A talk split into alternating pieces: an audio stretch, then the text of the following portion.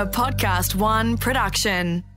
We have this idea, as long as we have a job and we're not in the streets, that we're doing good. And that's sometimes how we can get exploited. That's Robert Wilson Jr. He used to flip burgers for McDonald's. For years, he got paid $8.25. $8.25 an hour. And so did the rest of his family. Me, my mom, and my brother was working at that time, living all in the same household, splitting rent amongst each other. This is the story of how Robert decided that $8.25 wasn't enough. But instead of arguing for $9.25 or even $10.50, he and thousands of his co-workers decided to campaign for $15 an hour, almost double his pay.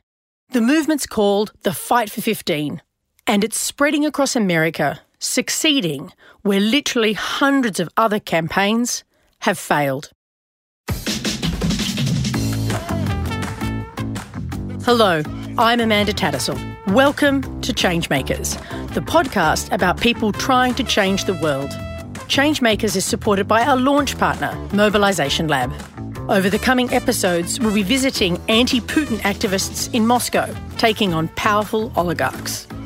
Meeting pro-democracy dissidents in Hong Kong, one of whom is facing 21 years in jail, simply for organising a rally.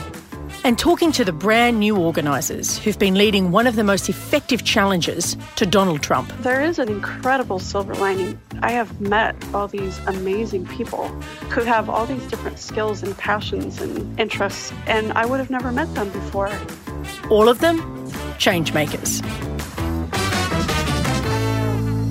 Before we get back to Robert and the Fight for 15, let me explain who I am. Like Robert, my first job was flipping burgers for McDonald's. Since that awful experience, I've done a lot of things to try and make the world a better place. I started out by attending more than my fair share of rallies. When that didn't work out so well, I tried to be more strategic.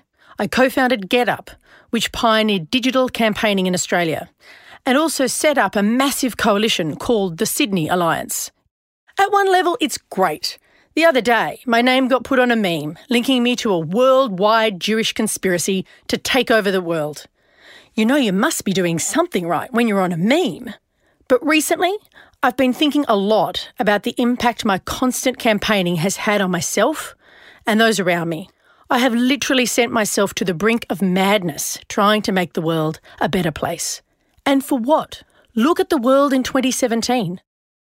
The thing is, change is possible. Victories happen every day. You just don't hear about them. So I've decided to do this podcast and meet some of the more extraordinary changemakers. I want to find out what they're doing, but most of all, how they're doing it. Let's go. The way I remember it, Fight for 15 had a pretty modest beginning. It was 2006, and I'd travelled across the world to research how Americans campaign. Madeline Talbot was one of America's top organisers at the time. She and her husband Keith were organising a campaign against Walmart, the largest retailer in the country. What was it called? The Big Box Living Wage Campaign. Would it be fair to say your office was more about function than style? Is that a fair assessment? Yes, it would be fair to say. Keith actually has a good story about Michelle Obama coming to visit. And she was discussing whether or not to place a volunteer with Local 880. And as they were talking, a cockroach started its way up the wall.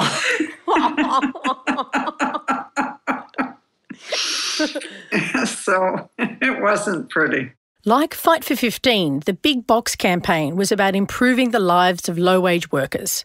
But for the campaigners taking on Walmart, there was a catch. Walmart was hugely popular among low-income people because of their discount pricing. Walmart stuff was so cheap that the company had genuine support amongst the very low-wage workers that Madeline was trying to mobilise against Walmart. While this was annoyingly ironic, it was also a massive problem for the campaign, and Walmart knew it. At every turn, the company tried to divide the community from the unions. Walmart presented itself as a friend to its customers, who were in many cases living below the poverty line, even while working full-time for Walmart. The unions and the community organisations found themselves locked out. A new strategy was needed. So instead of focusing on Walmart, they decided to take an industry-wide approach. They wanted all big box retailers to pay a wage that workers could live on, rather than just the minimum. And that would include Walmart. What we came up with after talking to a lot of our members door to door was that everyone felt that Walmart should come to the city, but that they should pay a living wage. A living wage. Instead of saying no Walmart, they developed a positive demand, complete with a social justice sting in its tail. Asking employers to pay a wage that workers could live on was a pretty reasonable demand and had the added bonus of implying Walmart's wages were so terrible nobody could actually live on them. The plan was to pass an ordinance at City Council. It was perfect timing. It placed pressure on the whole council in the lead up to their election. We ran a huge fight to actually win a standards ordinance at that time. And it was a huge coalition. Even though the mayor opposed the measure, they had won. And then the mayor vetoed it. They lost. The veto meant that the measure was dead in the water.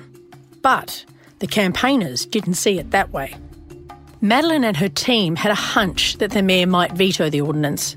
That's why they had timed the campaign ahead of the election. Their campaign had put the spotlight on the issue of low wages. For the mayor to save face with voters, he now had no choice but to do something about the issue. So they offered the mayor a way out. Instead of turning him into an enemy, they said to him, OK, you don't want to deal with this at a city level, but what if you supported a statewide increase to the minimum wage, which includes Walmart workers? Essentially, they were offering him the opportunity to make it someone else's problem. To give you an idea of the impact of that, every dollar above minimum that we could win meant $2 billion in transfer of wealth. That kind of increase statewide was a transfer of some $4 billion in wealth per year. It was amazing. Remarkably, they won. $8.25 statewide. But the campaign had hardly been a worker uprising. It had been a clever piece of politics, with some sturdy coalition building that allowed Walmart to set up in Chicago in return for slightly higher wages. It showed the value of always thinking a few steps ahead. When the mayor vetoed the ordinance, they had a backup plan to leverage their position in the next battle. The following year, I left the US and went back home to Sydney, Australia. But I kept in touch with Madeline. The big box campaign had been hailed as a triumph, but it wasn't perfect, and I was keen to see where it went next. I went away, reflected on what I saw, and I wrote a book about it. Well, it was one of the case studies. What we learned from Power and Coalitions, from your book, Amanda, which was enormously enlightening to us, we had not really involved the members of each of the coalition participants in the decision-making and in real ownership of that campaign. So they decided to change tack. This time, we wanted to build the campaign from the right base, from the base of the workers themselves. It was pretty cool. I'd written something and they'd listened. And let's be clear what was happening here. A community organiser heard a critique of her organising and didn't get defensive. Instead, Madeline worked with her team to think about how they could shift their strategy to take the criticism on board. Madeline quickly discovered that her Chicago team were not alone in wanting to organise differently. Similar organisations in Washington, D.C. and in New York were all asking the question, how do you organise the low-wage worker community? In 2011, this group of organisers came together and committed to changing the way they worked. Madeline was amazed to hear about what her colleague, John Kest, had been trying in New York. They were starting to put together campaigns that had at the leadership of those campaigns the workers themselves.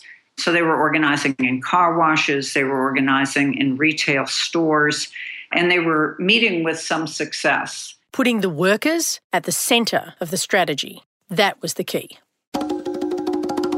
Instead of paid organisers alone deciding what to do and then telling the workers, here the organisers and the workers jointly figured out how to try and win. Back in Chicago, Madeline decided to experiment with this model. One of the first things the workers decided was they wanted to hold a rally along Chicago's iconic Magnificent Mile. Going in and out of stores talking to the workers. That's right. Instead of having a march and then listening to union staff make speeches, the rally that the workers planned went and talked to actual workers as they were doing their jobs. And they didn't just talk to them. They signed them up, not to a union, but to the cause. It was a complete rejection of the normal union script. Hell, the workers, like Robert Wilson Jr., even made up their own songs.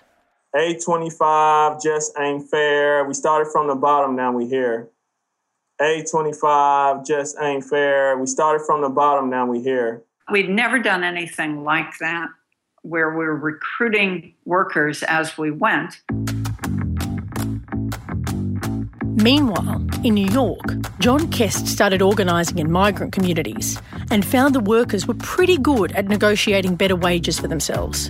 The powerful service workers union, called the SEIU, decided to back in these new organising efforts. It was the first time that a union had backed a campaign that wasn't about signing them up to a union, but rather about building a social movement of low-wage workers. Over the next year, organisers in Chicago and New York built up lists of tens of thousands of workers who all wanted radically better working conditions. The next conversation was about identifying what their demand would be. Over and over again, the amount we were fighting for was fine, but it wasn't enough. Back when it was $6.50, it was fine, but it wasn't enough. $8.25, fine, but it wasn't enough. So what would they aim for this time? A union staffer might have recommended that an extra $1 or $2 per hour was realistic. But it wasn't up to the union officials. It was going to be the workers together with the organisers who decided what to demand. We talked in Chicago about what the focus would be. We said we think we should list an amount that people are ready to fight for. And somebody said, what would you think of Fight for 15? And I said, that's exactly the right level. I understood from working directly with the workers involved that 15 was a level that would both be aspirational, something worth fighting for. It would not be something we would win immediately, but it would be something that would be worth fighting for. At first, some workers, like Robert, didn't think it was very realistic. I was skeptical and I was just like, well, I'll believe it when I see it. The idea was that the increase would be spread over several years. That way, employers could plan for it while workers were guaranteed rising prosperity along the way. The demand itself was its own education. We're working and we're working hard, but at the end of the day, we're still not able to afford our basic needs. We're still needing food stamps. Work hard for little pay. So we took the Fight for 15 demand to the workers at the next Chicago weekly meeting, and it just took off. So many people at times feel like where they're at financially is based on their own individual failures, but when you're in a room with so many people who are going through your same struggle, It really shows how much that this is a larger issue going on that's taking place with wages. This is key. By talking to each other, they escaped their isolation and they were able to realise that their poverty wasn't their own fault. The systemic underpayment of workers was to blame. Did the $15 in particular mean anything to you? Yeah, I thought that it would really be a big change in my life. So in Chicago, they had another rally. This time on Black Friday, the busiest shopping day of the year.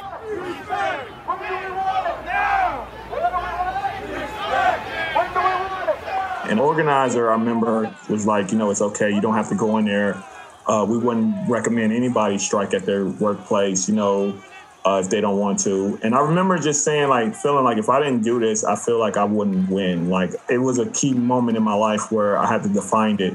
I woke up early that day, shaved my face, got ready to get fired, and I actually came in and I actually got promoted for a position that I've been doing for years but never getting to pay for. So to me, that really showed our working power. And it wasn't just in Chicago. Back in New York, a few weeks later, there was a strike of low-wage workers. Let me say that again. A strike of low-wage workers. Workers who economists had been claiming for years couldn't strike because their labour was so readily replaceable. Their one-day strike, which they led with at the end of 2012, took the nation by storm. So how did they do it? The first thing they did was they decided to ignore the law. But don't take our word for it. This is Colin O'Malley, an organiser at the time. How did they stand up? Well, one, they ignored the NLRB rules that meant to make unionising nearly impossible in this country. It's no secret that the rules are stacked against unions in the United States. Even getting into a union involves complicated workplace ballots. But thanks to precisely those rules, this strike was not being organised by union members. These were just non-union workers who had signed up to support a campaign. And thanks precisely to all the anti-union rules, they had very little to lose. After all, what were the authorities going to do to them? Take away their paltry pay? They couldn't even threaten to deregister their union because it didn't exist. And the brilliant thing is that the people who were going out on strike, being mothers and fathers who had to pay bills. The concept of them being willing to risk their jobs by going on strike was such a hugely resonant concept. The lawbreakers. They weren't just young hopefuls. They were lifelong employees. Jonathan Weston was one of the New York organisers at the time. We were literally thinking that every single one of these workers could get fired, and it was very likely that a lot of them were going to get fired. This wasn't a tale of unions cutting deals to try and get a few extra bucks in return for more members and concessions. This was unleashing the talents and energies of everyone it touched. And, remarkably, instead of being fired, they set in motion a national movement called Fight for 15. The slogan came out of Chicago, the tactic came out of New York, and the backing for this came out of SEIU. And the rest is history.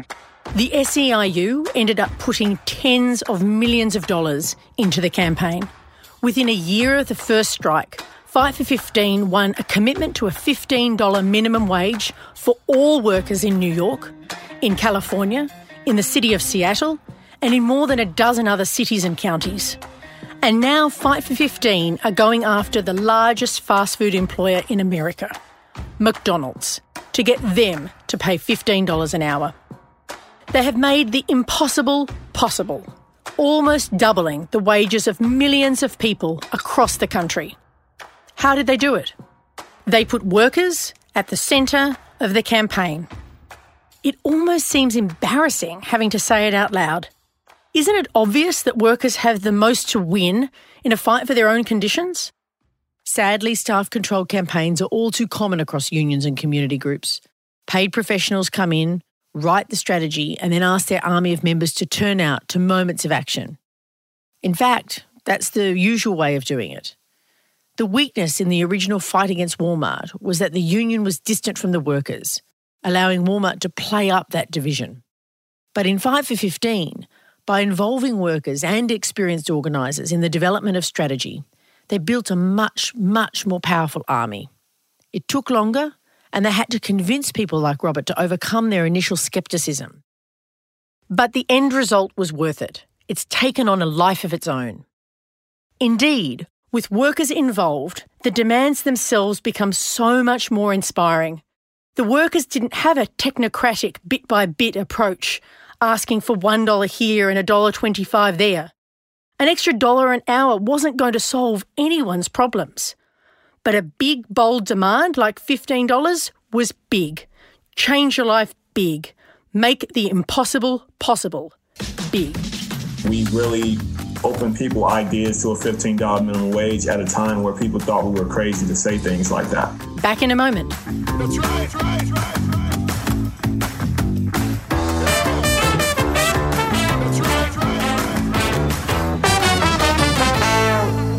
This podcast is supported by our launch partner, Mobilisation Lab, or MobLab for short.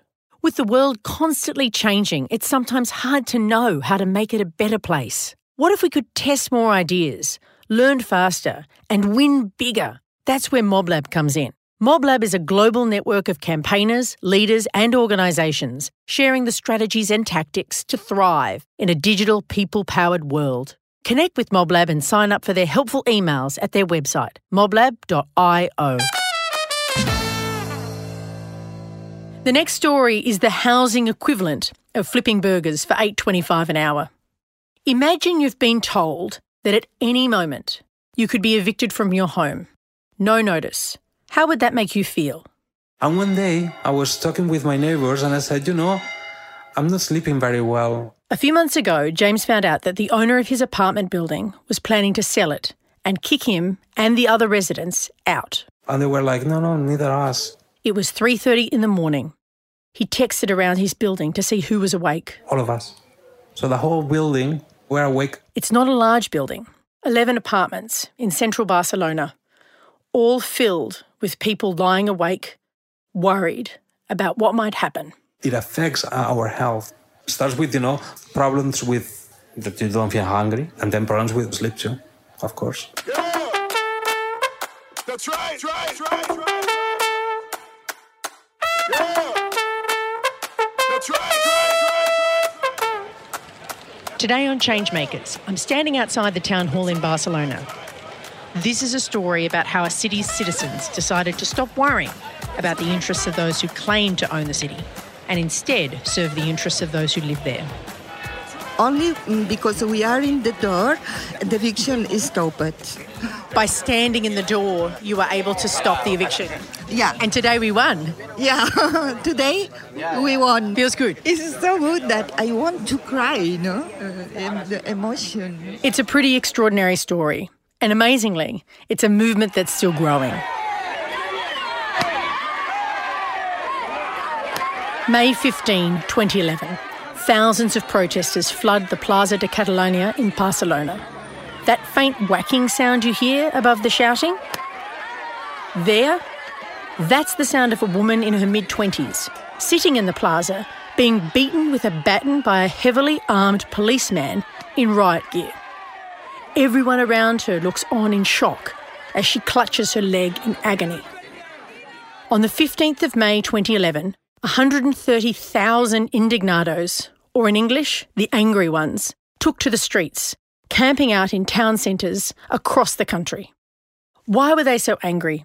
It all starts back in 2009, a few months after the American financial system had collapsed and the world entered the so-called global financial crisis. Spain's economy tanked, but instead of supporting the economy, the Spanish government, supported by the Spanish opposition, slashed its own spending, driving a pretty bad recession into a full-on economic depression. The government called it austerity, which sounds harmless enough, sensible even, but millions lost their jobs. Suddenly, hundreds of thousands of people who'd bought houses in the lead-up to the crash were unable to pay their mortgages. Before, if someone ran into financial trouble... The people that could not pay, they just sold the apartment and that was over. But now millions of people couldn't cover their mortgage and nobody would buy their property. The economists in Brussels called it a housing crash, but that hardly begins to describe it. It was a catastrophe. Lucio Gonzalez lived in Barcelona and had lots of friends who were affected. No one knew what happened when... you were not able to pay your mortgage. The law said that if you cannot sell, you were going to be evicted. One person who faced this nightmare was Marí Carmen. Her trouble started when her daughter was struggling to pay her mortgage, so Marí Carmen agreed to guarantee the loan.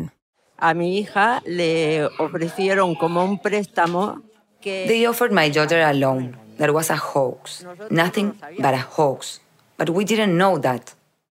Within 6 months, struggling to pay, the banks came in and took her daughter's home. With nowhere to go, Marí Carmen let her daughter and grandkids stay at her house. Unfortunately, that wasn't the end. With Marí Carmen's guarantee, the banks started pursuing her house too. They announced their intention to evict Marí Carmen, her daughter, and her grandchildren. By 2010, there were hundreds of evictions like this occurring across Spain every day.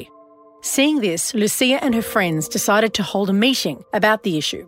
They put up some posters around the city. 50 people turned up. All of them were like, we're here together, but all of us has one problem, so we want a solution for our problem. They formed a group called La PAH, the platform for people affected by mortgages. It struck Lucia in the first few meetings that all the people turning up seemed to feel ashamed. All the public voices were saying that this is your fault. I mean, if you have a mortgage, it's because you decide to have it. Carlos Matias was one of the organisers at La PAH meetings, where people would share their stories. People arrived feeling guilty. It's my failure, it was my fault. So we discovered that the first what we have to do was generate assemblies where there is an emotional empowerment. When you take out this guilt, you understand that you are a victim of the big scam, the structural failure that is not your fault. Just like in Fight for 15, talking it through together made people realise the problem was systemic. The banks had scammed borrowers and the law allowed it. It was the law that needed to be changed. By now it was 2010. For a year, Lucia had been organising with La PAH. Every day, hundreds of people were being evicted across Spain. People were coming to the meetings, but Lucia and her friends felt like they were on a treadmill. They were helping people through their misery, rather than doing anything to stop the problem causing the pain in the first place. Then this man came to one of our meetings and he said, I'm going to be evicted and I'm not going to allow it, and if it's necessary I will put fire in the house because I won't let them take my house and my kid from there. And we were like, wow, this man is crazy. I mean, we want to do whatever we can, but not to put fire in the house. The group talked about it. It struck them that both major political parties, the Socialists and the Conservatives, weren't doing anything to stop the evictions. It was up to them to stop them instead. We told them, talk to your neighbours, tell them that we are going to be there this day and tell them that they have to help you. The day of the eviction came. We took a camera to tape it, and then two Mossos, which is the Catalan police, came there. They saw all these people. In the video, a representative from La PAH talks calmly to the police. We're here, we're going to stop this eviction, we're not going to move from here, and you have to decide what to do because we're staying here. And the police was like, we don't know what to do now. It was by no means a huge crowd, perhaps 20 people with signs and some neighbours. There are some old people milling around in support, locals. And they were kind of, I don't know, they didn't know what to do and they just leave. Yeah. This was our first victory. They tried again. Yeah, they tried again and again because this is what the law allows. But we, at the end, we stopped it. But our first victory was this, and we put it on the internet and it went viral. The lesson was clear. To protect citizens from the system, bold, direct action was required. But that could only happen once people had talked it through with each other and come to the conclusion that the whole system was rotten. After all, most people aren't naturally inclined to disobey the law. And those who participated weren't just fighting on behalf of one lonely borrower. They were fighting for justice for everyone in this position. Like with Fight 15, the sheer ambition made it easier to organise. People could see how they could solve a real problem, not just tinker at the edges. But like all tactics, the direct action that La PAH was engaged in had a shelf life. When the bankers started knocking on her door, Marí Carmen, who guaranteed her daughter's house, enlisted La PAH's help. There were 3 attempts at eviction that were stopped by La PAH. Every time the bankers told Marí Carmen they were going to evict her, La PAH would stand in the way and physically prevent the eviction. So the bank changed tack. Under Spanish law, they weren't required to name the date of the eviction. So they didn't. They just told Marí Carmen that they would be evicting her at some point in the next 3 weeks. It was a despicable kind of purgatory. You can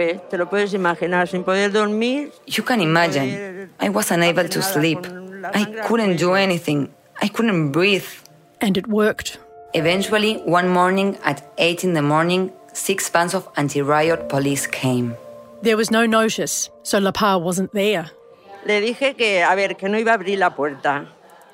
Y me dijeron que si no la abría yo, I said I wasn't going to open the door. And they said, if you don't open it, we will knock it down. Decidí abrir la puerta porque tenía a mi tres nietos durmiendo. Then I decided to open the door because I had my three grandchildren sleeping and my daughter also. And so that they wouldn't be more scared, I opened the door. Her grandchildren were 12, 9 and 6 at the time. And the kids were saying to the police, you are kicking us out of our house. This is the second time. They took the children from their beds and gave them 5 minutes to pick up their things. There are so many brutal ironies in this story, but the fact that the Spanish government refused to help victims in the housing crisis is one of the more galling. And it's one that was not lost on Carlos Matias, who became involved in La PAH around this time. You see, under Franco, it was the government who first started encouraging everyone to buy their own house. He said that we must make Spain a country of ownership. If you have mortgage for 30 years, you are not going to be able to make a revolution or to go to strike. He wanted Spain to be a nation of owners, and the idea was supported by every subsequent government. It was a kind of unspoken guarantee, underwritten by the entire political class. They say you never will lose with a mortgage, with a property. So when that guarantee fell through and people started losing their homes and the mass evictions started happening, and I mean mass... 500,000 of families has been evicted in 7 years. It undermined a key narrative the government had been telling everyone about itself. But that's not the only irony. In 2009, the government had quickly swooped in to help another group affected by the crash. Banks? The banks, who are now evicting people from their home at a rate of... an average of 184 evictions per day. Per day. You still wondering why they were called the Angry Ones? May 15, 2011. A day designed to unite the indignados from around the country.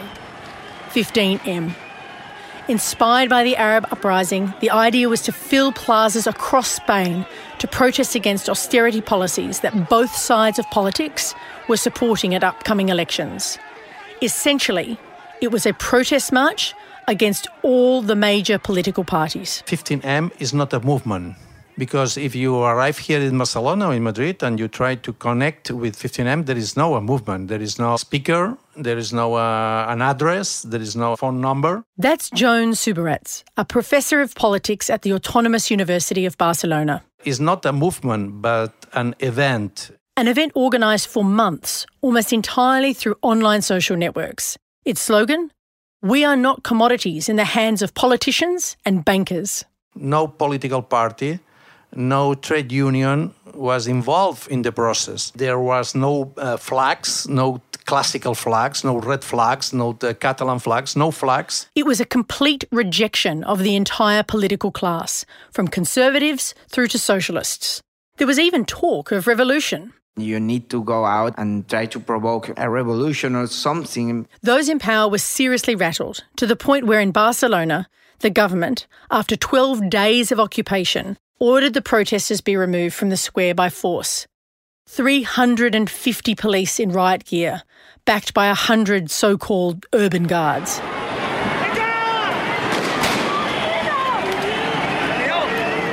But every time the police moved protesters on, the protesters kept coming back. Over the ensuing month, more than 70% of the city's population participated in the protest. 70%.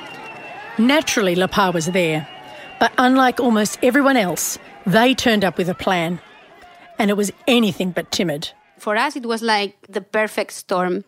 Under Spanish law, if La PAH could get enough signatures, they could petition the national government to rewrite the laws in favour of citizens rather than banks. It was an electric idea and gave the indignados something solid to try and achieve. They needed 500,000 signatures. We achieved 1.5 million because thousands of people were every day during 9 months informing the people. Was that all done on the streets? On the streets. Not using technology? No, on the streets. It was a mechanism to spread what was happening. It was sort of mass conversations. Yeah. I just want to take a moment to draw something out.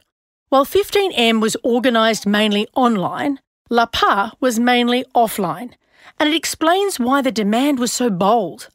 It's hard to overestimate the value of talking face-to-face with other people to make you feel like you can achieve anything. Because it's a collective problem, so we must fight collectively. So they went broad. Their petition allowed them to talk to literally millions of people to raise awareness about evictions and how this problem could be solved. But they also went deep. With a smaller number of highly committed people, they proceeded to take increasingly risky direct action, stopping evictions. This was another key to making La PAH's members feel like anything was possible. No, this empowerment feeling was there, and then people that were going to be evicted could say it, could fight it. So Carlos and Lucia and their growing team of people took the petition to the government. 1.5 million signatures, 1 million more than they needed. And they pointed to polling which showed that 90% of Spanish voters supported the demands. Then one of the most prominent leaders of La PAH, Lucia's good friend Ada Colau, was invited to address a parliamentary commission about their proposed changes to the law. It was really famous because it was in the Spanish Channel Parliament at 8 o'clock, Wednesday maybe. A man in a grey suit speaks before her. He tells the committee there's nothing wrong with the current system. He's a banker. Then the camera turns to Ada Colau. Pero este señor es un criminal. Y como tal deberían ustedes tratarle. No es un experto. Basically she's saying I'd prefer to just throw a shoe at him. But I won't, because we have to take this issue seriously. This banker is no expert. He is a criminal. This went viral. In that moment, the opposition of the government was not the Socialist Party, was not another party, was La PAH on that moment. La PAH was the opposition, all right. But they weren't just the opposition party. They were in opposition to the entire political class. All the major parties opposed La PAH's proposal. Even the socialists. The government refused to debate it in Parliament. Then they went one step further, sending in the police to break up a protest that La PAH had organised. So they start to criminalise us. They say that we were terrorists. It was a devastating blow. Political parties of all stripes had failed them. These kind of organisations wasn't the solution. That moment you feel angry, but we couldn't stay a lot of sad or angry because the next day we have an eviction. Months passed. Perhaps the government was expecting La PAH to fade away, but the evictions continued, hundreds a day, and La PAH continued to get in their way. So Carlos and Lucia and all the people protesting against evictions decided to try the same idea, a petition to change the law, this time at a local level. So we started to do the same process of Popular Initiative Legislative in Catalonia in the parliament. They gathered the signatures, and this time they won. The law changed, in Catalonia at least. It was as transformative as the Fight for 15. The law said that anyone who is trying to make money out of housing is trying to make money out of a human need. And as a result, owners can't just do what they like. So you cannot evicted, not mortgage, nor rent. You are forced to forgive the debt to the family, to the suppliers. Say you cannot cut water, electricity to family that cannot afford, and you must carry with the cost of that. Pretty radical stuff. Over the first 9 months of the law, it had immediate impact. More than 30,000 suppliers cuts were avoided. Thousands of evictions were stopped. At last, across the city, people were able to sleep at night. They no longer lived in constant fear of eviction. So what did the national government do next? Appeal to the Constitutional Court, and they suspend our law. I know. Amazing, right? The national government intervened to allow the banks to get on with evicting people. It was almost like the entire representative arm of Spanish politics had forgotten who they were supposed to represent. They were now going out of their way to put their own citizens onto the streets and to make them homeless, all to protect the interests of global finance. As a changemaker, how do you work with that? It must have felt impossible, right? For some at La PAH, it was a breaking point. Lucia, Ada Colau, Professor Suberets, and a few others decided they had to rethink their strategy. Again. We had this big power in the street, but the institutions were kind of closed, so you need a new organisation. The street has to be empowered. And they started to think about the one institution that had let them down at every turn.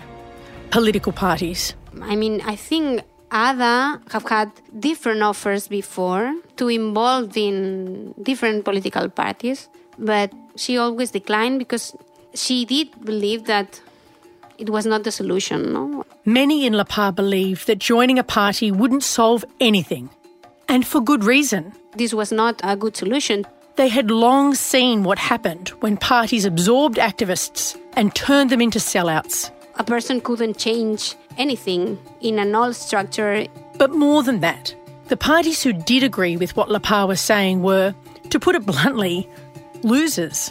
They were fringe parties who never won elections. And La PAH weren't losers. They were playing to win. So Lucia and Ada Colau decided that it was time to reconceive what a political party was. Their aim? To create a truly radical party that would rewrite the fundamental relationship between property owners and residents and actually win. These people knew how to organise. They had friends on every street corner who'd been through evictions and won.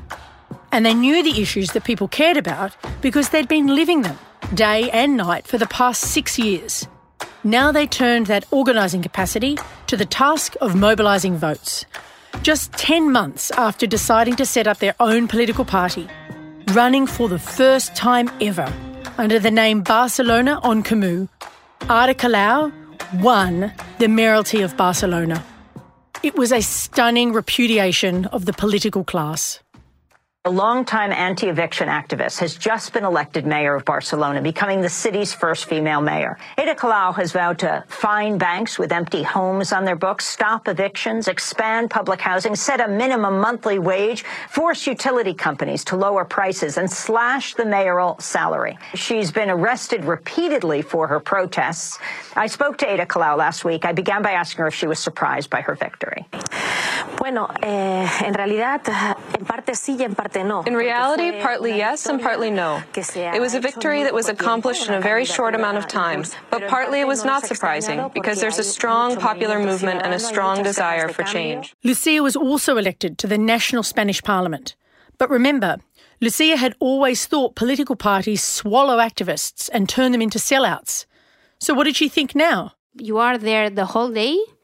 You eat there, you have the media there, and you have the meetings, and then the media meetings, and it's kind of disconnected. And if you just get into this, routine without changing it, you lost your connections with the world. To make sure they remained connected to the people who got them there, Ada Colau committed to a listening campaign. Every 2 weeks or something like this, she went on Fridays to one of the neighborhoods of the city with an open meeting, maybe 2, 3, 4 hours, where neighbors asking about what happened with this. And she's like, if I cannot do this, I'm lost. And that commitment seems to have paid off. In keeping with her roots, Colau started off her term by taking on the global financial capital, fining banks who refused to rent out vacant properties. It's an inspiring story, but not everyone at La PAH believes that a shift into party politics is a panacea. If there is not social movements, if there is not mobilization, you can have the best congressman or politician or mayor or whatever. Without mobilization, it's not going to be able to change. Carlos is underselling La PAH there. They don't just mobilise people. They organise them into small groups with deep connections to go out and stop evictions, regardless of what the law says. That's something that's very hard to do once you become a lawmaker. But the combination of Ada Colau's representative politics with the power of La PAH's organising and mobilising pushing behind it, keeping it honest, That's when anything becomes possible. Because if you want to change the thing, you only can do that if behind you there is people demanding these changes. Lucia and Ada Colau realised that without representation, all the organising and mobilising in the world wasn't enough. But conversely, Carlos believes that without people power behind them, representatives lose their way. And who knows, Carlos might have a point. La PAH argues that Barcelona needs 80,000 new public homes. As of October 2017, Ada Colau's efforts have stalled at just 3,000. Remember La PAH's petition that was supposed to change the law to prevent evictions? It remains off the table, struck down by Spain's highest court. But Carlos and his friends in La PAH, who decided to stay outside of party politics, remain undeterred. It sort of shows the tension, the difficulty. Like, you can win some stuff at a city level, but you can't win everything. No, not now, not today. But after we approved our popular initiative legislative in Catalonia, 17 parliaments in the state, the regionals, has the PAH knocking the door with our text saying, okay, you must do it here. At the end, you will have 17 regional parliaments that approve laws to protect the housing right. So you're organising locally to change things nationally. Yeah. Either way, you get the sense that this story isn't over. The lesson, though, is already clear. Sometimes the first ingredient to achieving change is getting people to believe it's possible. In Barcelona and in the Fight for 15, that wasn't an easy thing, because the change most worth doing seemed impossible. Even the organisers of La PAH and Fight for 15 didn't quite believe they could achieve what they were attempting. They had audacious goals, which made the movements immediately appealing. But we've all seen bold ideas that never go anywhere. Political parties are expert at this trade. Remember Obama? The audacity of hope? What made La PAH and the Fight for 15 different is that they had something no political party has. They had engaged people in direct, collective actions that made people feel powerful. Impossible goals then started to feel plausible to those involved. In Barcelona, the very act of preventing a man and his son from being evicted allowed those involved to imagine possibilities they hadn't even thought about. They started out as a support group, and now they're challenging the very idea of property ownership. In the US, the fight for 15 wasn't a fight for higher pay. It was a fight for social justice that could only be achieved through higher wages. And they did it themselves, using their own tactics without a formal union structure. But they did have dancing. People had their drums. We danced all in the streets. If you're outside and it's like freezing 0 below, you got to do something to keep people's spirits up. We dedicate this episode to the memory of John Kest, the brains behind the Fight for 15 movement in New York. He sadly died of cancer only days after the 2012 strike. But he made an impact that still echoes around the United States.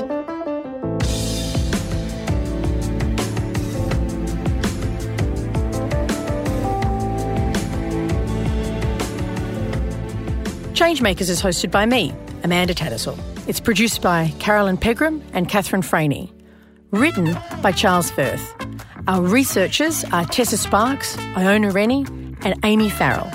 Sound editing by Molika Bin and Jules Wookera. Our audio producers are Uncanny Valley. Our theme music is by Justin Shave. Our launch partner is Mobilisation Lab. They are a global learning and collaboration network powering the future of social change campaigns. Our sponsoring organisations are the Fred Hollows Foundation, Australia for UNHCR, getup.org.au, and the Organising the 21st Century City project, funded by the Halloran Trust, based at the University of Sydney. Remember to subscribe to this podcast to catch all our episodes.